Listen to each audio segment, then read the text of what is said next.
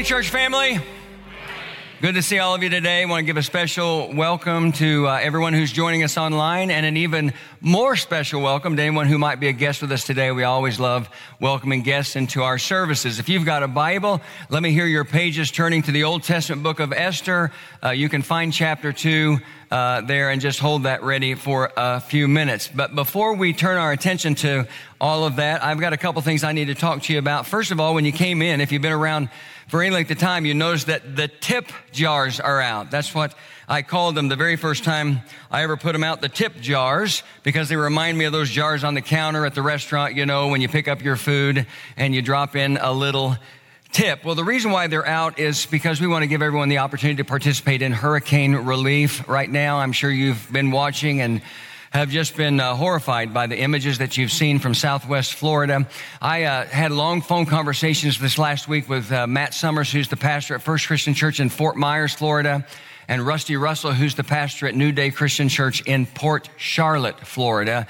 And both of them told me some pretty incredible stories. And they said, really, honestly, regardless of what you see on the news, if you are here in person, it is just absolutely overwhelming. Pictures can't even capture the depth of the destruction and the displacement and on and on and on. So, Mount Pleasant Christian Church has a partnership for many, many years with a ministry called IDES, International Disaster Emergency Services. They're located up in Noblesville, Indiana. We've worked with them for disaster relief before, and all the monies that we receive from uh, you for hurricane relief are going to go directly to them. They're actually on the ground in Port Charlotte, Florida, right now, helping people in need. And so, when the service is over uh, today, then I would just love you to come down and put in whatever you have or whatever you might be willing to put into the tip jar. I never ask you to do anything that I'm not willing to do. I put all the money in my wallet in last night, okay? And if you don't believe me, it's on video. Go ahead and check it out. Anyway, so, uh, and I, I, didn't have time to go to the bank and get any more money. So, anyway, um, I want to encourage you to do that. Here's the second thing. You probably, if you came through the Commons, you noticed that we have a really unusual setup in the Commons today with tables and letters. Our dear brother, Dr. Ajay Lall, in India, and his brother David Lall, who leads Mid India Christian Church. Ajay and Indu, of course, founded Central India Christian Mission over 25 years ago.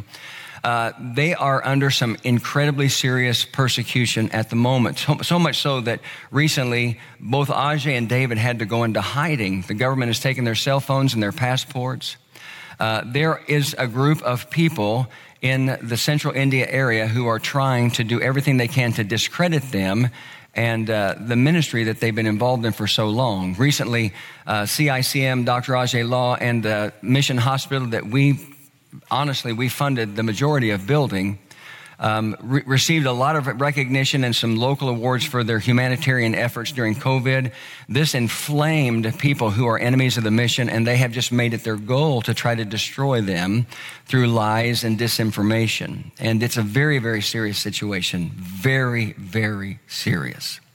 And so I, I have been in contact with them, and I have been in contact with the U.S. Office of the CICM, and they have asked, this is, comes all the way from India, for, for all of their friends and supporters in the States to do everything they can to try to help get some positive influence for them. And so, out in the Commons area today, we have letters that are pre written to the United States Embassy in India, to uh, Senator uh, Braun and Senator Young here in Indiana. And what we're asking you to do is just simply go by the table uh, and pick up these letters all you need to do is put your personal information up here at the top on the uh, top left hand side of the letter and sign it. We'll do everything else. We'll stuff it in the envelopes. We'll put, uh, we'll put the stamp on it, the international stamp on it, and put it in the mail.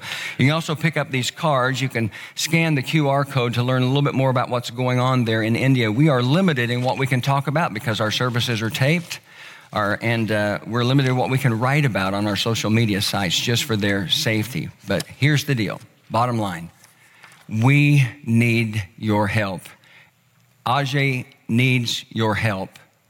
And so please, please, don't get distracted when the service is over and just go home. Walk out through the commons area, get your letters, and help by doing your part because I can't, I don't have the time or the ability to tell you how serious this situation is for the safety of the Lall family and for the future of Central India Christian Mission we need your help, okay?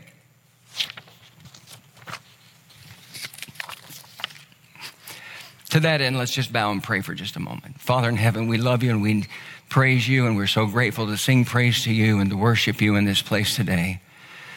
And Father, we lift up our, our dear brother, Dr. Ajay Lall, his brother David, their faithfulness, their families, their missions, their ministries, their passion, the difference they make, the way they're changing the world in India. We pray for their protection and safety. Give us, Father, the, the commitment to do uh, just a small part in trying to help them uh, by participating in this letter campaign. Watch over them, keep them safe. We love you and we thank you for our partnership with them. We pray all this in Jesus' name. And everyone agreed and said, Amen. All right. Well, we're we're in week two of a very special but brief message series called The Life God Calls Us to. Uh, and from the beginning, our plan for this message series in the book of Esther is to focus on the characters of the story and the lessons that can be learned from their lives, both good and bad. And to that end, our executive pastor, Aaron Gable, kicked off the series last week by sharing some background information for the book and then introducing us to four main characters King Xerxes, Queen Vashti, Esther, and Mordecai, with an emphasis on Esther. Uh, the book has an interesting beginning as it shows us the wealth and the extravagance of King Xerxes, but it also shows us the foolishness of King Xerxes, who basically, in a drunken stupor uh, during a party one evening, sent for Queen Vashti to come with her royal crown on and present, her, present herself to him and all of his guests, which was nothing more really than a royal frat party, so that they could be amazed at her beauty. And to her credit, Queen Vashti had enough self respect to say no. But that didn't go well for her in the end because the advisors of King uh, Xerxes feared that Queen Vashti's refusal would, would get out to all the rest of the women in the kingdom and they would start to stand up their husbands and they couldn't have that. And so Queen Vashti was out and basically Vashti was vanquished because of her self respect. And that's when we meet Esther and her cousin Mordecai because now King Xerxes needs a new queen. And so they put on basically an ancient version of The Bachelor. I think that's what Aaron called it. Some might call it a Miss Medes and Persians pageant. And they rounded up all the most beautiful women in the land uh, to see who gets to be the next queen. We'll cut to the chase, and Esther is one of the women presented to King Xerxes, and he chooses her, and she becomes the next queen. She's the queen of Babylon. But here's the thing about Esther she was a Jewish orphan being brought up or raised by her older cousin, a man named Mordecai. She, along with thousands and thousands of other Jews, had been deported from the land of Judah following the Babylonian invasion of Jerusalem, where they destroyed the city, broke down the walls, and just desolated the land. And along the way, she lost her father and her mother, but she, her mother, but she had this very tender relationship with her cousin, an older cousin, Mordecai, who basically adopted her and became her guardian. And when she becomes a part of the process to see who the next queen will be, this is the, this is the first twist in the story. Her cousin Mordecai tells her to keep her identity as a Jew a secret. And you, if you remember from last week's message, not only does she keep her identity as a Jew a secret, but along the way, she compromises her Jewish faith by fully participating in every aspect of this search for a new queen. Aaron talked about that last week with an emphasis on the truth that God cares about good endings more than he does bad beginnings. Because ultimately, at the urging of Mordecai, Esther is going to make a courageous decision that's going to save her people. Well, this weekend, we're going to continue the story by talking about Esther's cousin Mordecai in a little bit more detail. Excuse me, and introducing a new character in the story, a man named Haman. That's how I'm going to pronounce his name. Other people pronounce it differently, but other people have the freedom to be wrong if they want. but before we do that, because we always make the reading of Scripture a part of our service, uh, I'm going to ask you, I'm going to put some verses up on the screen, and I'm going to ask you if you're able to go ahead and stand with me for the reading of the scripture. Now, this is not from the book of Esther, this is from the book of Jeremiah. Jeremiah was a prophet in the land.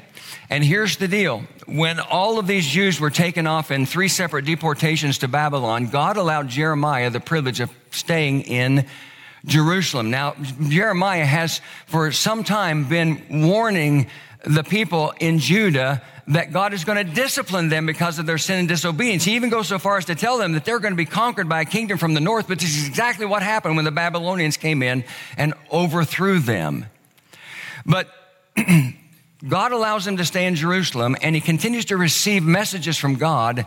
And this is one of the messages he received from God that he shared. It was a letter that was sent to the captives in Babylon that was read over and over again, generation after generation after generation. This is the message that came from God through the prophet Jeremiah. We're going to look at Jeremiah chapter 29, verses 4 through 13. Follow along as I read. This is what the Lord Almighty, the God of Israel, says to all those I carried into exile from Jerusalem to Babylon. Did you notice that God said, I carried, I carried. This wasn't an independent work of the Babylonians. God used them, even a pagan nation, to inflict his judgment on the land of Judah. This is the message. Build houses and settle down. Plant gardens and eat what they produce.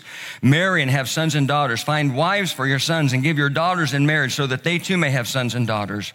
Increase in number there. Do not decrease. Also seek the peace and prosperity of the city to which I have carried you into exile. Pray to the Lord for it because it, if it prospers, you too will prosper. Yes, this is what the Lord Almighty, the God of Israel says. Do not let the prophets and diviners among you deceive you. Do not listen to the dreams you encourage them to have. They are prophesying lies to you in my name. I have not sent them, declares the Lord. This is what the Lord says. When 70 years are completed for Babylon, I will come to you and fulfill my gracious promise to bring you back to this place.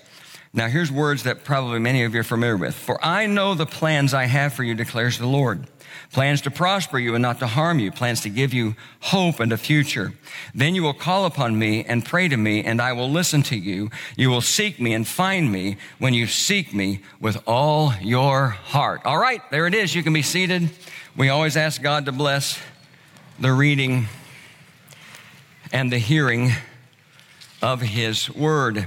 Now, here's the reason why I wanted to read that passage from the book of Jeremiah as we're studying the book of Esther. God's people, as we know, are captives in the land of Babylon because of God's judgment against them for their sin and disobedience. But, and this is important for all of us to hear, even in spite of that and the severity of all of that, God had not abandoned them. Somebody say amen to that. He had not abandoned them. So he sent these words to them through the prophet Jeremiah to be passed on from generation to generation because he wanted his people to know, even though they were being punished in the moment, they still had hope for the future. And what that means is that Mordecai and Esther would have heard these words over and over again as they lived in exile. And so as they went through their daily lives, they would have known in the deepest part of who they were that regardless of what was happening to them at the moment, God was not finished with them. And that brings us to the two characters we're going to talk about today. We're going to call number one, the first character, the gatekeeper, and we're going to be talking about Mordecai. I just say that for you if you're someone who likes to take notes. We're going to talk about the gatekeeper who is Esther's cousin Mordecai. But he was more than just a cousin, as we already saw, because after Esther lost her parents, he became like a father to her. And while we may not agree with everything Mordecai does, like telling Queen Esther, or ultimately Queen Esther, not to reveal to King Xerxes or any of his attendants that she is Jewish, and just to go along with the whole process of becoming queen, a queen, even though it compromised her Jewish faith, there's no question that Mordecai loves her. He loves her deeply. And while there are a lot of different things we could say about Mordecai, the one thing that really stands out about his life over and above everything else was the quality of loyalty. He was a man of loyalty. And here's how we see that in the story. Number one, he was loyal to Esther. This is evident by the fact, first of all, that he raised her as his own daughter. But it's also evident by the fact that when she was involved in this process of being selected to be the next queen, Esther chapter 2 verse 11, you can see it on the screen, says this, every day Mordecai would take a walk near the courtyard of the harem to find out about Esther and what was happening to her. If you remember from Aaron's message last week, all these women who had the opportunity to become the next queen had to go through this extensive process to get to the end. And so every day while she was involved in that process, Mordecai made sure that he checked up on her. And someone might say, well, of course he did. That's what you do because she was his family. But the truth is, not everyone looks after their family like that, do they?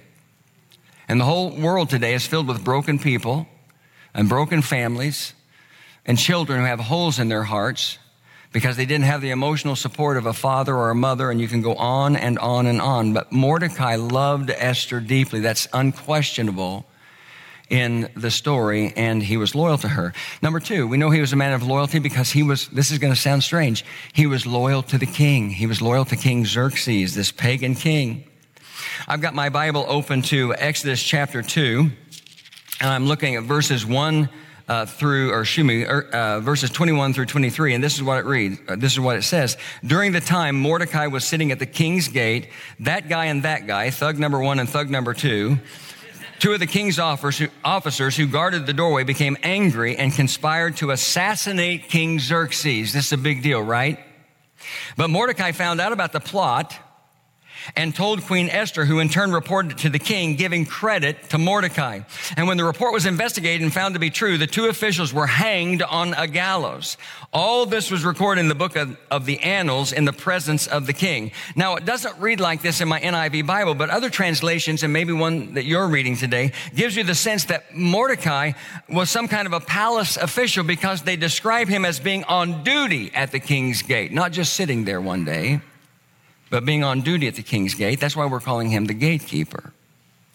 And it's while he's on duty that he hears about this assassination plot for King Xerxes. Now, let's just pause for a moment and think about King Xerxes for a moment because honestly, he plays a pretty big role in history because of his involvement in leading the, ultimately leading the Persian army against the nation of Greece. But when we see King Xerxes in the book of Esther, he doesn't look like much of a king. He doesn't look like much of a leader. I say that because if you read through the story, he's almost always at a banquet. He's almost always at a party when we read about him in the story. He's almost always drinking, and not just a little. He's drinking usually to excess, and he's almost always seeking the counsel of his advisors like he's someone who can't make a decision on his own. And so he doesn't appear to be much of a leader when we encounter him in the Old Testament book of Esther. But in spite of those things, and in spite of the fact that he was a pagan king, Mordecai doesn't hesitate in reporting the assassination plot to save his life. And notice that he doesn't just report it to whoever who was immediately in charge of him. He goes directly to Queen Esther, which also demonstrates his ongoing loyalty to her because he's giving her an opportunity to alert the king and gain even more favor with him. Now, someone might ask the question why? Why would Mordecai take these steps to save the life of a pagan king? A pagan king who's holding him as captive away from his homeland. Well, I'm going to go back to that passage of scripture we read in the beginning, Jeremiah chapter 29. Uh, and if you look back at verses four through seven, then this is the instruction that God gave to the Jewish captives in Babylon while they were there. He said, Build houses and settle down plant gardens and eat what they produce, marry and have sons and daughters, find wives for your sons and give your daughters in marriage so that they too may have sons and daughters, increase in number there, do not decrease. Note this, also seek the peace and prosperity of the city which I have carried you into. Pray to the Lord for it because if it prospers, you too will prosper.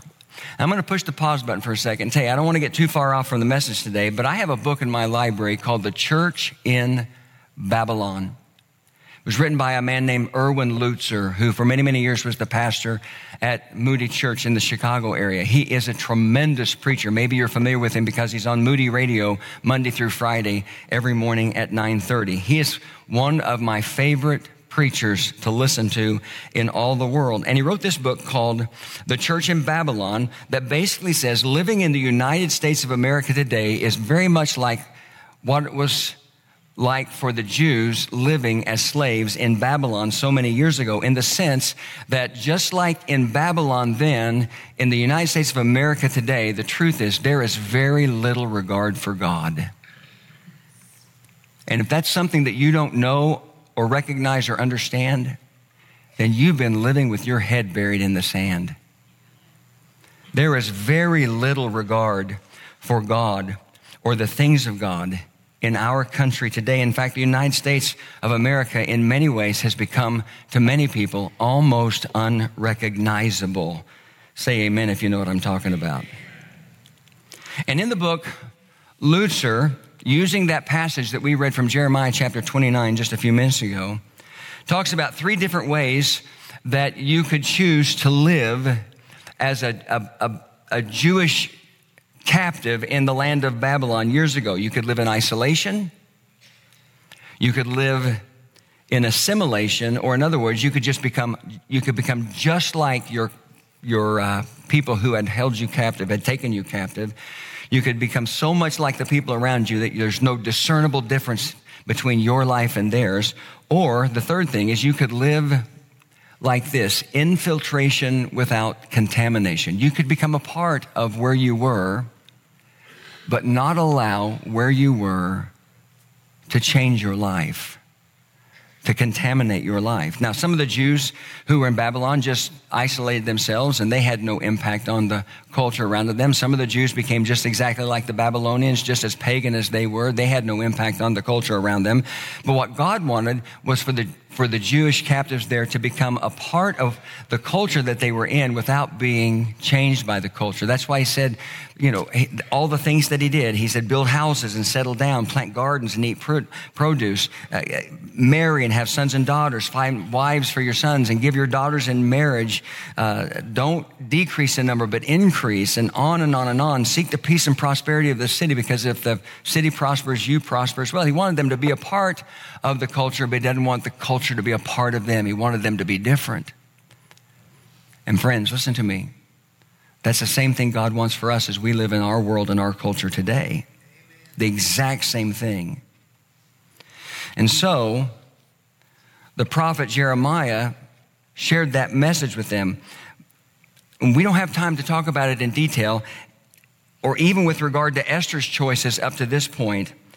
But when Mordecai alerted King Xerxes of this assassination plot, it was the right thing to do because he was seeking the peace and the prosperity of the city. He was trying to do exactly what God had called him to do. Even if he despised King Xerxes, he was doing the right thing because not only did it save the life of the king, which benefited the nation, but ultimately, as we'll see in the rest of the story, it allowed the queen to gain influence with the king influence that would become critical later in the story. Now, at this point, there's a third level of loyalty that we see in Mordecai, and that was loyalty to his people. And this point helps us to identify the next character that we talk about in the story of Esther, and that's this man named Haman. Now, here's the thing with Haman. For whatever reason, King Xerxes loved Haman. And because he loved Haman, he promoted him to a position where he is the most powerful official in the empire apart from the king, which was perfect for Haman because he was a very ambitious man, very, very ambitious for all the wrong reasons. And here's how Mordecai's life intersects with the life of Haman. Because Haman is so powerful, all the other officials are supposed to bow down to him as a sign of respect whenever he passes by. We read about that in Esther chapter 3 verses 1 and 2 that says, After these events, King Xerxes honored Haman, son of that guy, the, that guy, of elevating him. I just don't have it in me to read those names this morning. I'm sorry. Elevating him and giving him a seat of honor higher than all the other nobles. All the royal officials at the king's gate knelt down and paid honor to Haman, for the king had commanded this concerning him. But here's the problem, and here's where his life uh, intersects with Mordecai. The last part of verse 2 says, But Mordecai would not kneel down or pay him honor. He wouldn't do it. Everybody else in the kingdom did, except this Jewish captive named Mordecai. And what's interesting is the book of Esther doesn't really give us a clear explanation as to why Mordecai refused to do this why he chooses not to bow down. But I think we can kind of connect some dots behind the scenes and figure it out. The answer probably lies in the fact that Haman is an outsider in Babylon, just like Mordecai is an outsider. Remember, Mordecai is an outsider because he's a Jewish captive. Haman is an outsider because he is an Amalekite. An Amalekite. And here's the deal there is a feud that's been going on between the Jewish people and the Amalekites for about a thousand years. Now, I'm going to already be out of time here in just a few minutes before I'm done, so I don't have time to go into detail in telling you the background of that feud. So go home today, open up your Bibles, and find out on your own why. Instead of watching a football game for four hours only to be disappointed in the end because the team you didn't like the team you didn't like won, or, or turning on Lifetime Movie Network and watch Newlywed and Dead or Deadly Daycare or Deranged Granny, any of the other provocative titles for their movies. Open up your Bible, do something productive, and find out why there's this feud between the Amalekites and the Jews. But the bottom line is Mordecai knows who Haman is. He knows that he is an outsider just like himself, and he knows he is an Amalekite. He knows who his people are, and because of that, his loyalty to his people comes out, and he refuses to bow down to Haman whenever Haman comes by, and this makes Haman furious. Absolutely furious. And it doesn't take long for him to find out who Mordecai is, specifically that he is a Jew. Look at these words on the screen from Esther chapter 3, verses 3 through 4. Then the royal officials at the king's gate asked Mordecai, Why do you disobey the king's command? Day after day they spoke to him, but he refused to comply. Therefore they told Haman about it to see whether Mordecai's behavior would be tolerated. Note this, for he had been, for he had told them he was a Jew. Now, here's the deal, friends. It's clear Mordecai's desire for Esther was to be safe. And so, as a result of that, he instructed her to compromise her faith in this contest to see who would be the next queen by hiding her heritage. But now, but now Mordecai finds himself in a situation with Haman where he cannot bring himself to compromise. Not any longer because he will not bow down to Haman. And so loyalty, loyalty to Esther, loyalty to the king, even though he was a pagan king, and loyalty to his people is a huge part of who Mordecai is. We need to understand that about him. It's who he is on the deepest level, even though he's made some mistakes along the way. All right, here's the second one. Let's talk about the official, and of course, I'm talking about Haman. Let's talk about him for a moment. Just like we use the word loyalty to describe Mordecai, there's one word we could use to describe Haman, and that's the word pride, because he was a very prideful man. And he basically demonstrates the same level of loyalty in his life that Mordecai demonstrates in his. The difference is Haman's loyalty is exclusively to himself because that's what pride does. Pride blinds you to anything else but yourself. And the Bible is really clear about how God feels about pride. In fact, let's look at some verses from uh, the scriptures. Psalm 138 and verse 6 says, Though the Lord is on high, he looks upon the lowly, but the proud, the proud, he knows from afar. That's how God feels about pride. How about uh, Proverbs chapter 3 and verse 34? He mocks the proud, mockers, but gives grace to the humble. God mocks proud mockers, but gives grace to the humble. How about the next one? Proverbs 29, 23. A man's pride brings him low, but a man of lowly spirit gains honor. Gains honor with who? With God. How about the next one? Matthew 23, 12. For whoever exalts himself will be humbled, and whoever humbles himself will be exalted.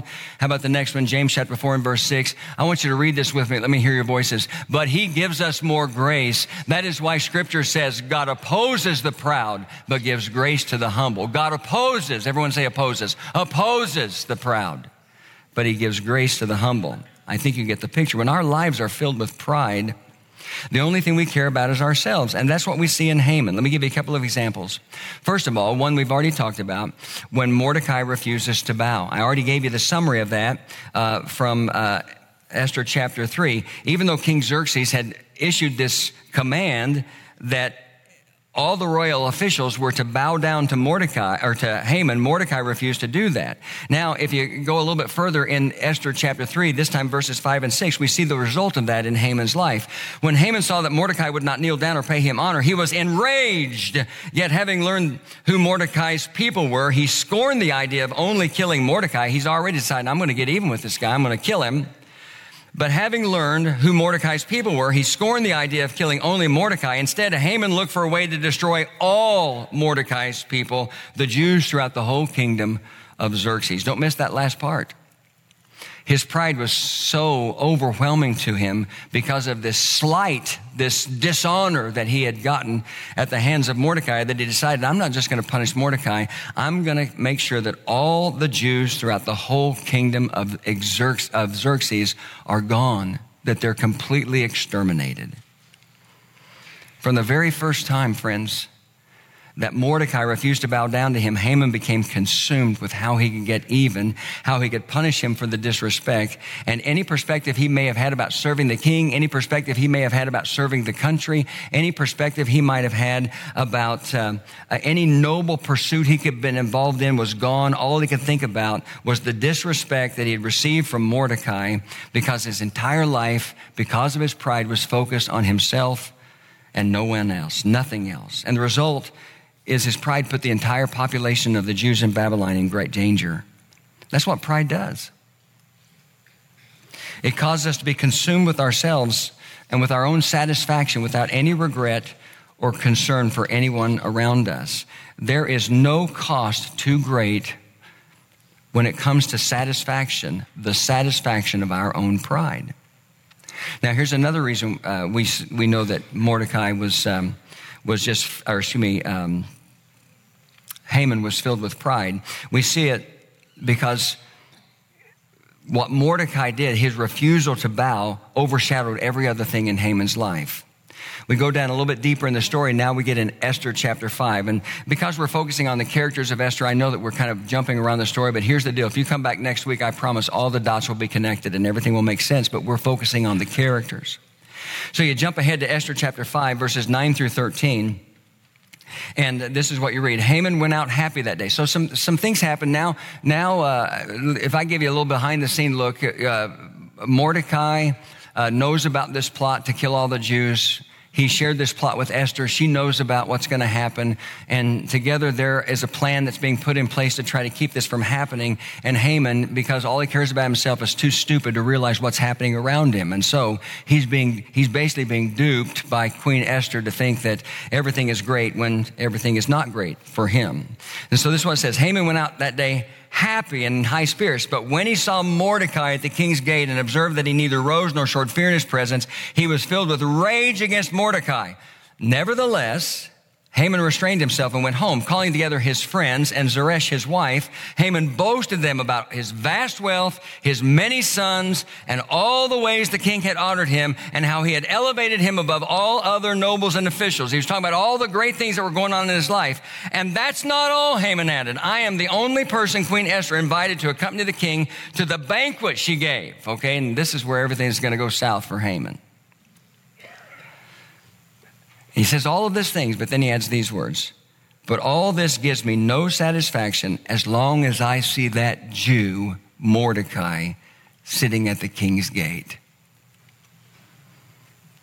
He was obsessed with Mordecai because of his pride. You ever been there? You ever been there where something, you're obsessed with something or someone, you just could not get them out of your thoughts, and every time you thought about them, about it, or every time you saw them, you just took you into a dark place. That's exactly where Haman is living right now. He was so filled with pride that all the accomplishments of his life, all the acquisitions of his life, all the honor of his life doesn't mean a thing to him simply because this one man won't pay him the respect that he thinks he deserves. And this overwhelming and consuming pride that's at the heart of all of this ultimately leads not just to his downfall, friends, but it leads to his death. When through the loyalty of Mordecai and the courage of Esther, and ultimately above everything else, the providence of God, he's going to be executed in the exact same way he planned to execute Mordecai. All because of the foolishness of pride. No good things come from pride. And there's a reason why the Bible talks so much and so strongly about the danger of pride. So, what can we learn from these two characters in the book of Esther? Let's talk about first a lesson that we can learn from Mordecai. And I want to say from the beginning that it's less than perfect. This is a less than perfect lesson because Mordecai was less than perfect. But here you go it's possible to live a life of faith and integrity in the midst of darkness. It's possible. These Jewish captives in Babylon were surrounded by idolatry, they were surrounded by indulgence, and they were surrounded by perversion that was so deep that it's almost difficult to describe with words. And let me remind you of something I said earlier related to that book by Erwin Lutzer called The Church in Babylon. They had three options on how they could respond while they were living in the land of Babylon. They could respond isolation, just remove themselves from everything that they that was possible. Assimilation, they could just become like the Babylonians to where there was no discernible difference between them and their captives, or their captors rather, even though they were people of great faith in the one true God or could they live they could live with infiltration in the culture without contamination. Those are the three options. And if you go back to that passage from Jeremiah 29, it's clear that God wanted them to choose the third. He wanted them to choose infiltration without contamination. That's why I said build houses and settle down. That's why I said plant gardens, marry, have sons and daughters, find wives for your sons, give your daughters in marriage, seek the peace and the prosperity of the city. He asked them to do all of those things, but all the while maintaining their spiritual integrity. And while it didn't look like it from the beginning, ultimately that's what we see from Mordecai. And while it didn't look like it in the beginning from, for Esther, ultimately that's what we see in her. We have got to follow the example that God wanted for the Jews in Babylon. We have got to learn the lessons from this story when it comes to the way we live in the world and the culture that surrounds us today. Amen. We have got to. I see a lot of Christians living in isolation. You know, they just they go to great lengths to separate themselves from any influence in the culture at all. And there's a part of me that understands that, friends, but there's also a part of me that understands that we are always called to be witnesses to people around us. And you can't do that if you isolate yourself from people. I see a lot of Christians today who honestly have just assimilated into the culture, and there's really no discernible difference between them and the people around them who don't even claim to have a faith in God. You know, I see your Facebook pages, right?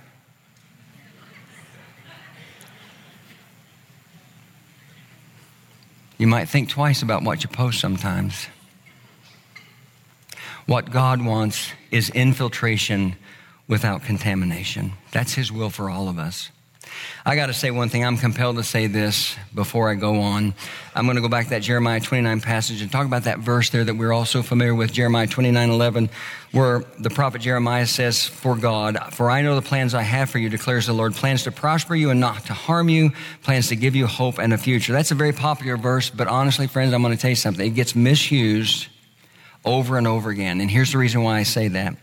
Because we have to understand everything that we read in the Bible in the context in which it's written.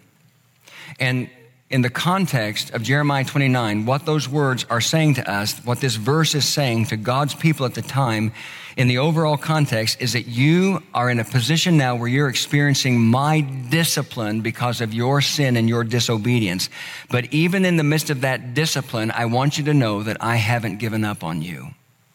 Isn't this the good thing about God? He disciplines us because he what? He loves us. And even when we're experiencing His discipline, when we're, season, we're in a season of experiencing His discipline, we can still know at the, at the depth of our heart that He has not given up on us and He still has a plan for us. There's still a hope and a future for us. That is the context for Jeremiah chapter 29, verse 11. Now, I've told you this over and over again for years. The Bible teaches us in precept and principle. What's a precept? It's a thus saith the Lord, right? It's something we read in the Bible. There's no mistaking what it means. This is what it means. But there's also the teaching that we receive in the Bible that comes in the form of precept, principles, truisms, things that we have to interpret in the, in the lens of what we're going through in our life. So we look at Jeremiah 29 and 11. Is there a principle there? Yes, there is a principle there, but it's not a principle that anyone can apply to their life through some, some shallow or superficial perspective. Don't say it's your life verse unless you plan on going through your life under the discipline of God. I don't know anybody who wants to do that. I mean, this is a tremendous verse. It's one that we should commit to memory. It's one that we should hang on to and love because it reminds us that even when we mess up and even when we experience the discipline of God, which is a reflection of the love of God, He is not giving up on us. Somebody say amen to that. He never, God never gives up on us, ever. Aren't we glad? Because we mess up all the time. And that's the message of that verse. And I just feel compelled to make that clear. Here's the second lesson, and we'll close with this. I'm a little over time, sorry. Don't let pride destroy your life. This is a lesson from Haman. He had a lot of things in his life that put him in opposition to God, but the one glaring thing that leaps off the page of the book of Esther is his pride. One of the verses we read just a moment ago was James chapter 4 and verse 6. We read it together. It says, But he gives us more grace. That is why the scripture says, God opposes the proud, but gives grace to the humble. Think about the significance of those words. God opposes the proud. In this book that is filled with from cover to cover with messages about how God loves us, about how God forgives us, about how God extends his grace to us, about how God never forsakes us, about how God cares for us, there's this one verse that says, But in this situation, God opposes opposes, opposes the proud. Because God knows the danger of pride. He knows that pride can destroy your life and take away any hope that you have for the future. That's why Psalm 104, or excuse me, Psalm 10 and verse 4 says, In his pride, the wicked does not seek him. In all his thoughts, there is no room for God. That's the danger of pride. You're so consumed with yourself that there's no room in your life for God. And so every one of us need to build spiritual safeguards into our lives to help us avoid the sin of pride because we can all have blind spots when it comes to pride. We need to make sure, number one, that we learn from our mistakes. How well do you do that? How well do I do that? Sometimes I don't do that very well. How well do you do that? Learn from your mistakes. Number two, we need to actively pursue godly counsel. We need to make sure that there are people who can speak into our lives truth when we need to hear truth, even when it's hard to hear. Do you have somebody who loves you enough to do that? Do you give anybody permission to do that? And number three, we need to pray daily with a humble heart. A humble heart. A humble heart. I'm always moved whenever I read Psalm 51, which is a psalm David wrote that kind of chronicles the reality of what was going on in his life after his adulterous affair with Bathsheba and after he tried to cover it up and all the bad consequences that came from that. When he writes about that in Psalm 51, one through, verses 1 through 4, he says this Have mercy on me, O God. This is, a hum, this is praying from a humble heart. Have mercy on me, O God according to your unfailing love, according to your great compassion, blot out my transgressions, wash away all my iniquity, and cleanse me from my sin. For I know my transgressions, listen to this, and my sin is always before me. When we pray, the confession of our sin needs to be a part of our prayer to remind us of how desperately we need this holy God who has chosen to love us. I want you to pray with me. Thank you, Lord, for our time together today. A little bit of a different message. Um, I pray that your Spirit, who is the, the, the divine truth teacher, will apply it to our hearts. Give us the, give us the wisdom to learn from the story of Esther, from Mordecai and from Haman and from all the other characters that are there. Remind us of how you are always at work in our lives with our best interest in at your, uh, the depth of your heart, even when we are being punished because of our sin and disobedience. Help us, Father, to live every day of our life with a humble acknowledgement of how much we need you, how desperately we need you, moment by moment, hour by hour, day by day. In Jesus' name I pray.